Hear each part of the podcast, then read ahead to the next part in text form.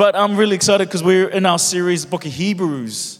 And because I've been away, um, I'm, we're really, so I'm, re- I'm really excited. And um, so I thought, who else better to take us in the next chapter, Hebrews chapter 11, than with, uh, than with Andrew Fisness. Kia ora koutou. Uh, whakalofa le. Wow, good to see uh, some familiar faces and a bunch of new faces too. Have not been down for a while. And as Pastor Ant said, uh, the book of Hebrews is an amazing book, and one of the themes in it is better. One of our songs this morning had that theme, right? Better, better, what was it? Better something. And we get the better chapter today, chapter 11. Uh, it's really exciting. And so, yeah, just going to start off uh, reading the first three verses, which kind of introduces us to this chapter on faith. So, what does it say? Now, faith is the assurance of things hoped for, the conviction of things not seen. Indeed, by it our ancestors received their commendation. By faith, we understand that the ages were prepared by the word of God, so that what is seen was made from things that are not visible or not seen.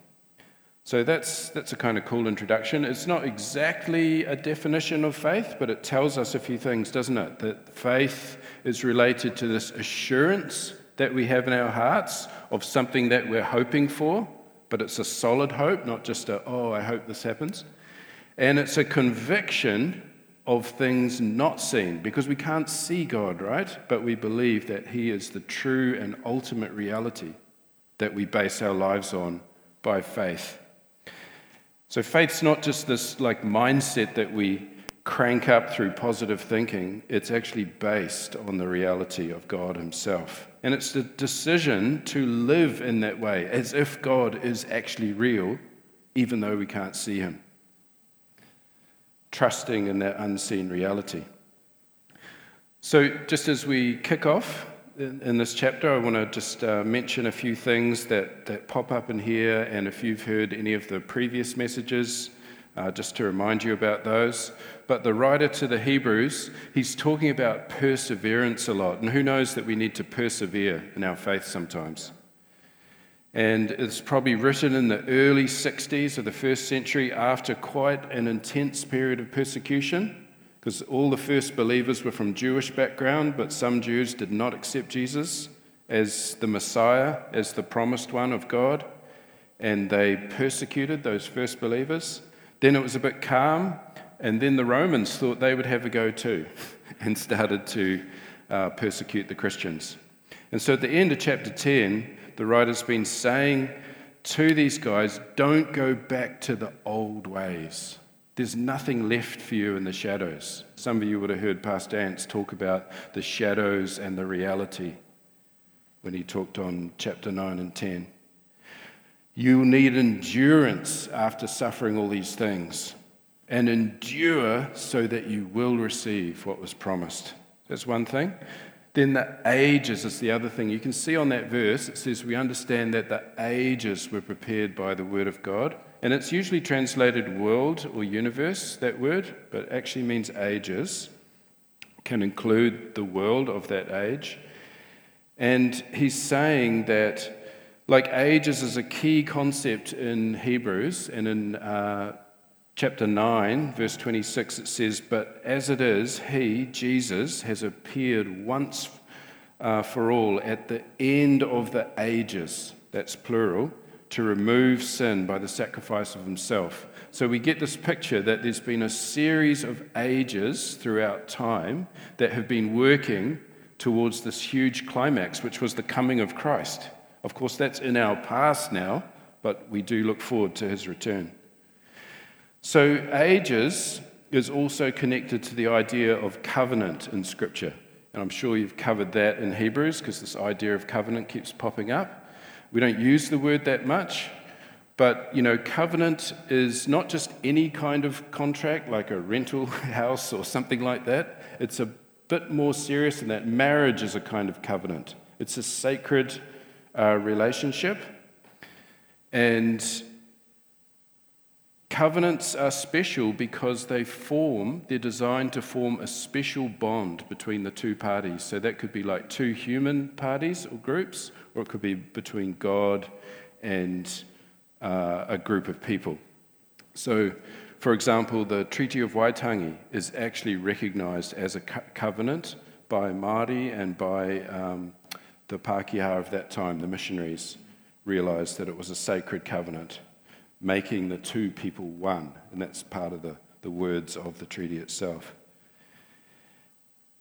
And so we can see that actually this, um, this whole chapter is kind of divided up into three parts of all these so called heroes of faith in three different eras the pre flood era, before the flood, the faith in the patriarchal era, those old guys, the originators of uh, God's call to Israel, and then the Israelite era. And that corresponds to actually three covenants there's the creation and uh, ratified in the, in the Noah covenant, and then Abrahamic covenant and the Mosaic covenant. So we're just I'm not going to go into those deeply, but that's how it's split up. So when I looked at it, I thought, oh, so the writer He's mentioned persecution a lot already, and now he's giving the church a series of examples to make them think that they could never measure up and they might as well just give up now. Right? Is that his purpose? No. No, good. I'm glad a lot of you are looking confused when I say that because that's deliberate misdirection there. So it is easy, though, when we see these big names. If you've read the Bible a lot or you've heard the Bible stories, you know, Abraham, Moses, David, King David, you think, wow, you know, these guys are out of my league. I could never, you know, meet their standard. And some of them, you know, they face some pretty terrifying situations. If you read right through the chapter, we, we can't look at all the verses today, but it says that some of them were stoned to death. So these are the heroes of faith that were commended by God. Some of them were stoned to death.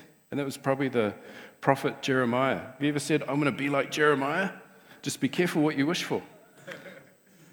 What about Isaiah, that guy that gave these massive prophecies about what God was going to do in the world in the future?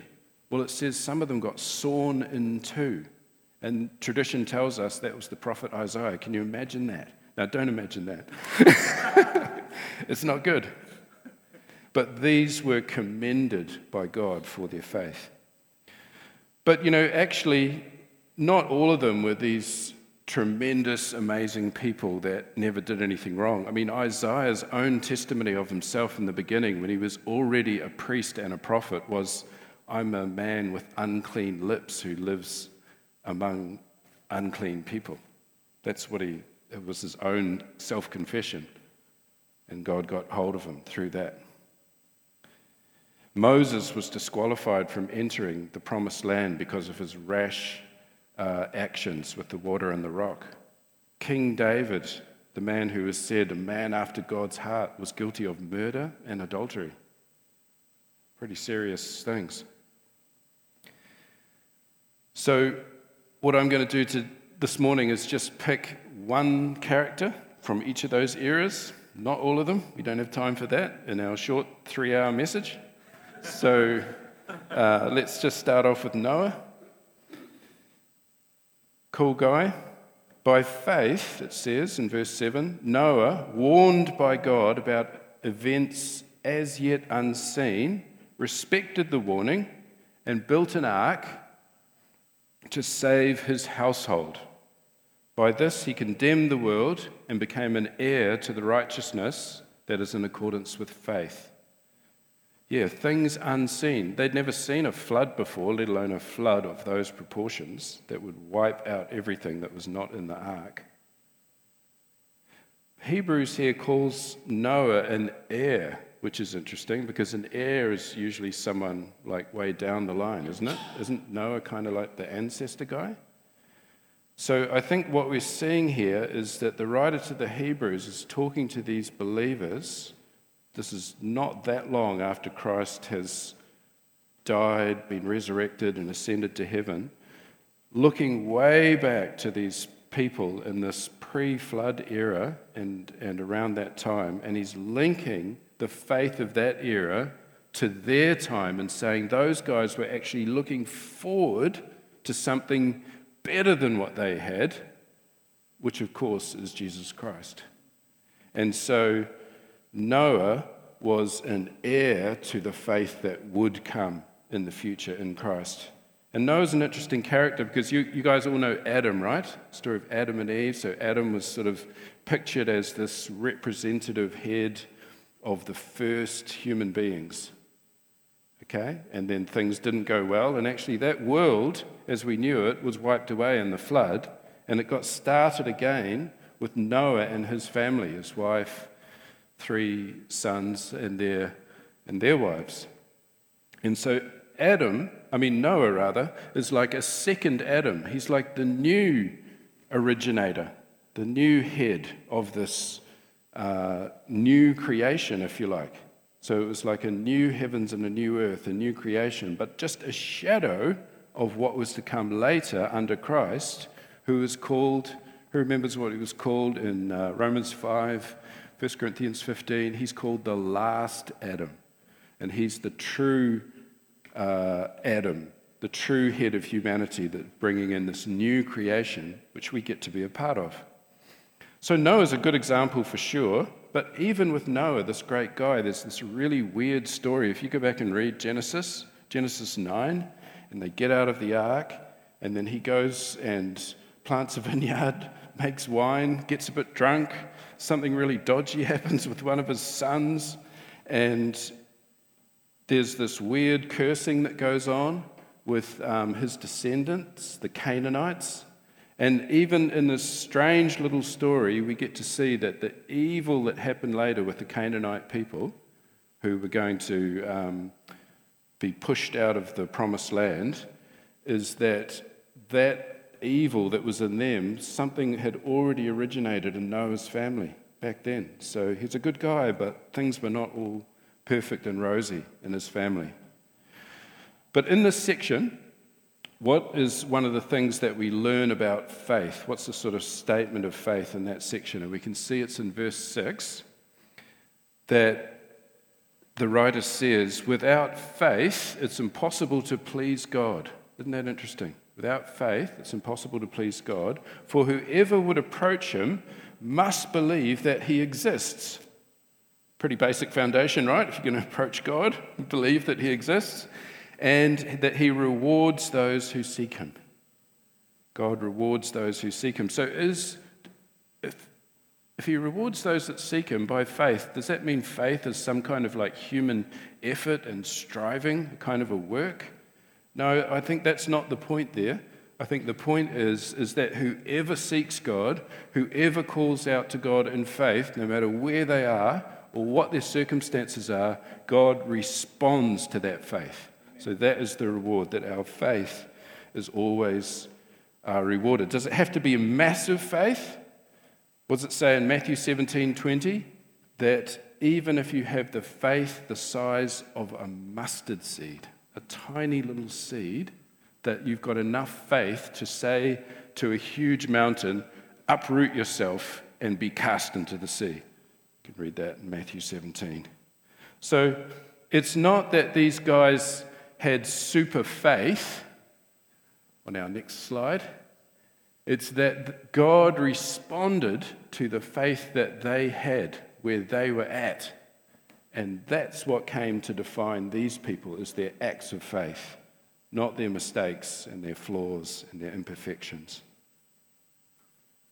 So Jump to the next section, and I want to uh, just focus on Abraham for a little bit. Abraham is a guy who is probably one of the most mentioned Old Testament characters in the New Testament. He is seen as like the forefather of people that have faith because Abraham existed before the law came, and that's held up as something primary. The Apostle Paul calls him the father of all the people of faith that we actually become children of Abraham when we believe in Christ. So, Romans 4, Galatians, different places. And for Ellison and myself, Pastor Ants mentioned that we lived in uh, China for a long time because of God's call on our lives, and we were inspired by the story of Abraham in uh, Genesis 12. But, and uh, it also speaks of this story here in Hebrews where it says Abraham set out for a place not knowing where he was going, but he responded to the call of God. And when Ellison and I were called to China, we, we knew where we were going, but we'd never been there before. And we'd looked at some like surrounding areas and checked things out a little bit, but we'd never been to China. But we just packed up all our stuff and our little nine month old daughter and got on the plane and arrived in a country that we'd never been to before. That probably wouldn't really happen today. I can't imagine that happening today. but we were crazy, and that's what we did. But it was due to this conviction that we had in our hearts that was really inspired uh, to a large part by Abraham's story. So, Abraham's a really amazing guy. But do you wonder, did the writer of the Hebrews and Apostle Paul and others, did they really know all about Abraham's life? Do you think that they knew that not everything Abraham did was actually that great? Do you know that Abraham two times lied about his extremely hot wife? Seriously, his wife was so gorgeous that he thought that the kings in this new land that he was going into were going to kill him and take his wife, so he lied about it and caused all kinds of havoc to, to happen in that situation. Do you know another time when he wasn't lying about his wife, and, and they were living together and trying to have a kid, even though they were super old and God had promised them they'd have a kid, that they tried to do things their own way, and he took some really bad advice from his wife, who suggested, Why don't you take my servant and sleep with her and then have a son that way? Maybe that's how God will do it. And he did that. So he listened to this terrible advice, and I know that wives usually give really good advice, but in this particular case, it was bad advice. Am am I okay, dear? Is it, is it Don't want to cross any boundaries here. Um, where was I? so he took some really bad advice, and the scripture doesn't state, like really clearly, oh, he did a bad thing.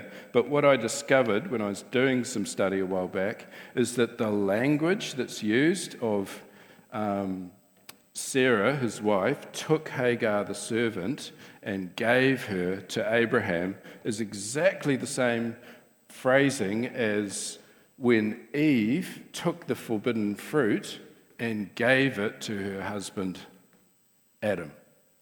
And, and by subtly, the writer is saying that's a bad thing. And then also, if we look at the process of the covenant that God was making with Abraham, we can see that it nearly messed things up because God made these amazing promises or kind of like statements of intention to Abraham in Genesis 12. This is what I'm going to bless all the families of the earth through you, and all these other details. Then in Genesis 15, he started to make this formal into a covenant. It was like sort of stage one. But then after that thing, this is, this is when that event happened with the servant, and everything started to go bad. So it looked like Abraham really didn't have much faith, and he was just trying to work things out himself. And the second stage of the covenant, covenant had all these funny laws attached to it, and things didn't look good. And it ended up that God needed to test Abraham's heart again to see would he obey? Did he really have faith? And that was that really strange story of Abraham binding his son Isaac as if to sacrifice him. But God prevented that at the last minute to show that no, he's not like the gods of the surrounding nations that would call for child sacrifice. That's not our God.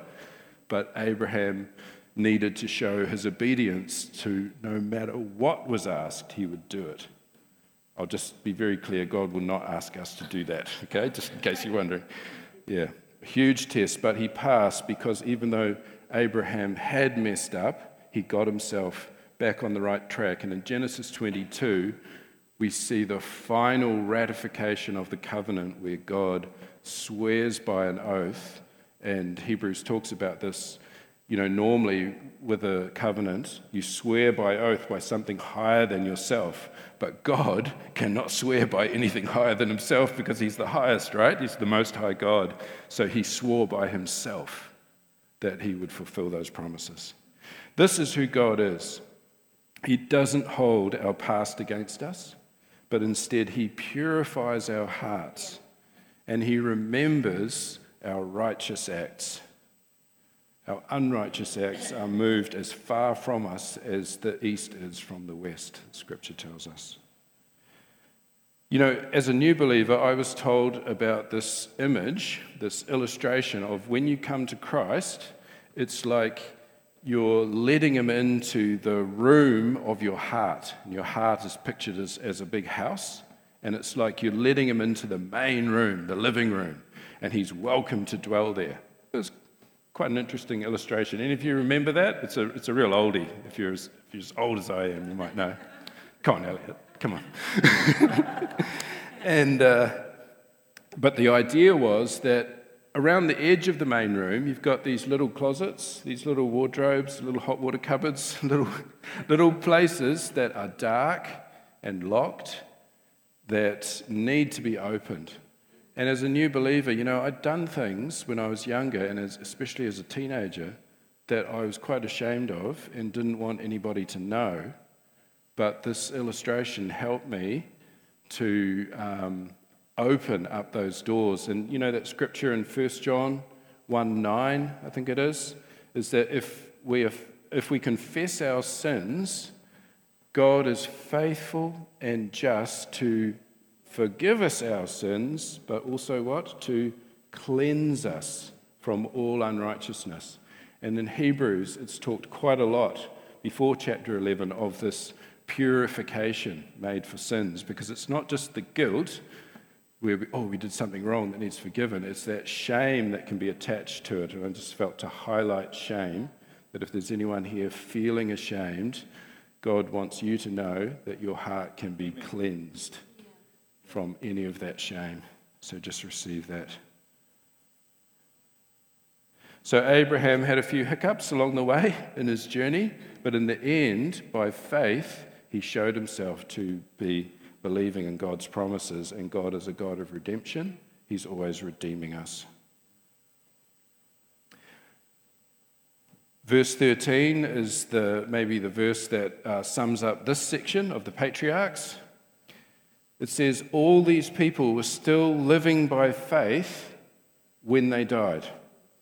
They did not receive the things promised, they only saw them, like kind of with the eyes of faith, and welcomed them from a distance.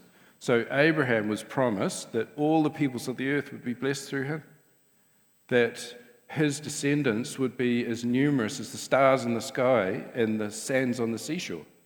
But when he died, and even a little bit after he died, when his whole clan moved to Egypt to escape the famine for a period of time, I think they were only about 70 odd people at that time.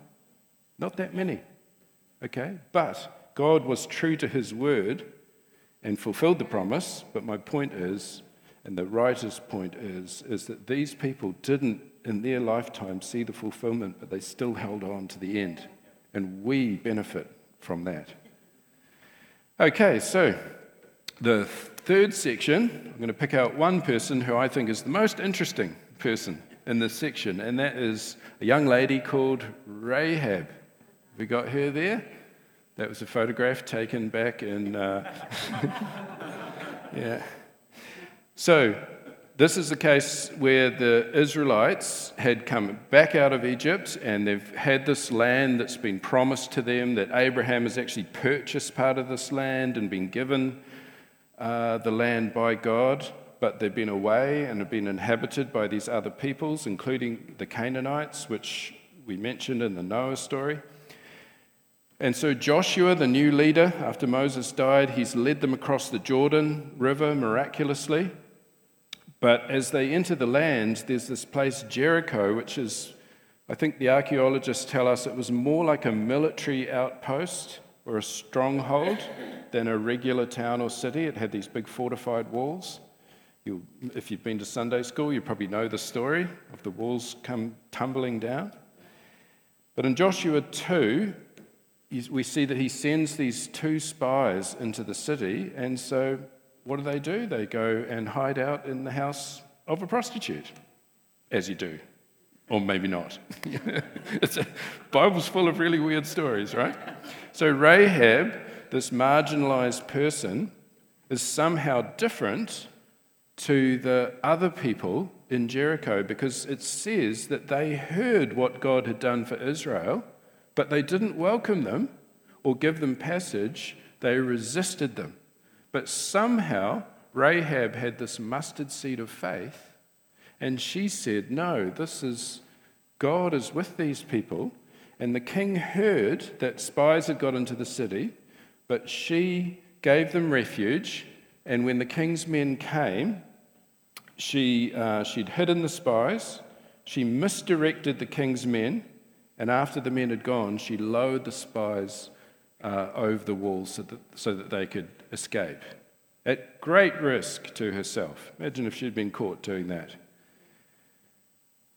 So, whereas most people decided to resist what God was doing, Rahab decided to assist them and had the faith to believe that God was with these people and that she needed to get on the right side for the sake of her whole household. So, if we fast forward to Joshua 6, when the stronghold is taken and destroyed, only Rahab and her household are saved. And so, this act of faith gets Rahab the sex worker a huge commendation in the Hebrews Heroes of Faith, this chapter 11 that we're in now. Not only that, but as well as being in the list of the heroes of faith, if you go to um, Matthew chapter 1, which is what some people think of, you know, those boring lists of genealogy. This person fathered this person, and they fathered that person, and on and on and on. Guess who shows up in there? Rahab. Yeah. And she gets to be, what is it? I think I worked it out. It's the great great grandmother of King David, the great king that God was going to work his promises out through, who was the ancestor of Jesus himself. Isn't that amazing? People like to say that history is written by the victors, the ones who win the battles. And anything that doesn't fit the story of the victors gets scrubbed out. I think that's true a lot of the time, eh? I think we understand something of this in our own nation as we're trying to grapple with our past in these days and trying to you know, put certain things right.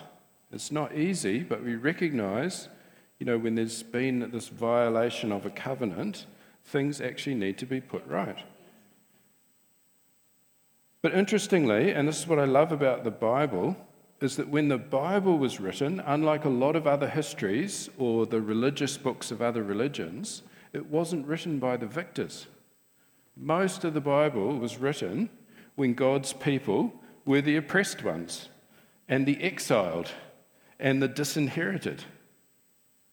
And it's interesting that so many people, when they first come to faith as a people, like I understand that the first Maori believers were really gripped by the story of the Israelites when they were in exile and their exodus, their pathway out of exile into freedom, because they could relate to that. So then, how does a random thing like having Rahab in Jesus' genealogy and in this list, how does that help the cause of the new followers of Messiah who are trying to make a, a good impression on the world around them? And then Ruth. Ruth is also in Jesus' genealogy, and she was a Moabite. She was one of the, the evil ethnic group, the bad people, the ones we don't like, you know, the outsiders. But you see that God is all throughout the Bible, especially like in the Old Testament where things are very patriarchal and law based, there is this disruption happening all the time where, oh, look, this woman gets to be prominent over here. This person from the wrong background gets to be prominent over here. and we can see that God is disrupting things. So, having Rahab and Ruth there, the first thing it does, I feel, it gives what some people call the ring of truth to the Bible. Because these were intelligent people that wrote these things down over many centuries. They could have, you know, that's, that's not going to play well, you know, in the first century. That's not going to play well in the 21st century. We could scrub these things out. No, they keep them in because it's like a mark of authenticity that this is the truth and this is what God wanted to be declared.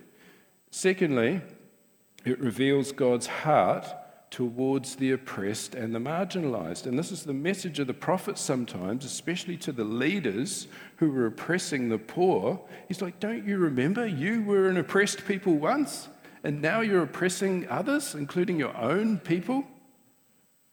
That's not God's heart.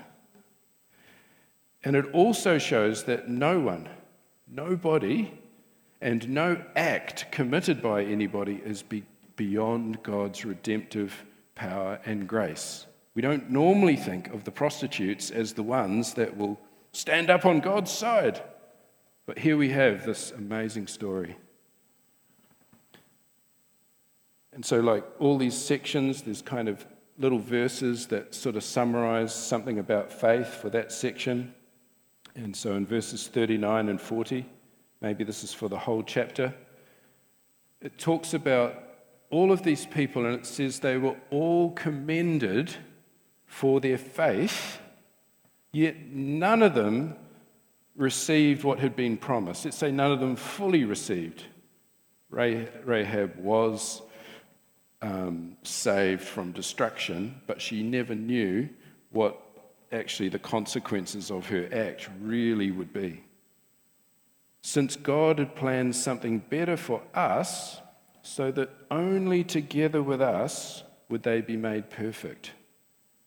And so some of your Bibles might say, not apart from us, they would be made perfect. It's kind of weird. I like this NIV translation here only together with us, so that even though these people, they were saved and they did know God and they did act in faith, but they never received all the promises. And in the book of Hebrews, there's been this message Jesus was of a better priesthood and made a better sacrifice, and it's a better covenant, and all the promises are better that we can receive the blessings of this new covenant life in Christ that these people never could.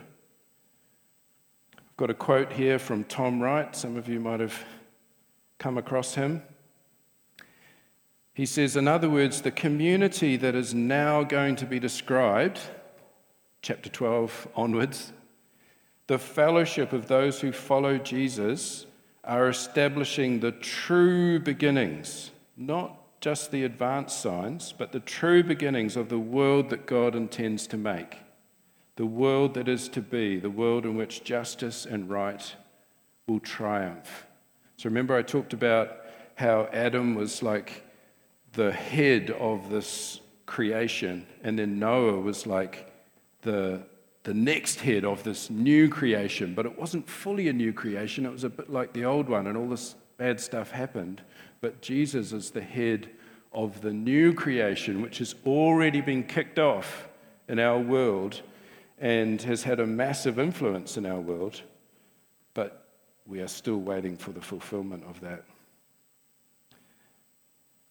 You know, you might say, well, Andrew, that's really nice, that new covenant and all those blessings, and the world has been changed because of Christ, but my world is still a bit of a mess, and things are tough. There's huge change going on now, post pandemic, financial issues, cost of living crisis, war in Ukraine, all these things. Well, firstly, I'd say if we had social media in the first century, we'd know that it was way, way worse than what it is now, okay? We, need, we do need a little bit of perspective, I think. Way, way worse.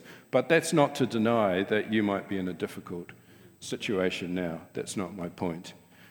But actually, there are also things going on that we don't hear about. Like we've been hearing about, for example, that poor um, Kurdish Iranian woman who wasn't wearing her hijab properly, and she got basically killed or murdered by the Iranian morality police.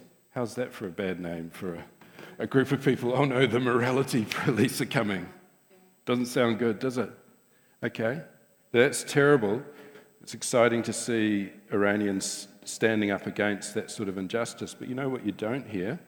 Is that do you know what the fastest growing movement to Christ is in the world at the moment? That the people that study this stuff would say most likely it's the Iranian church.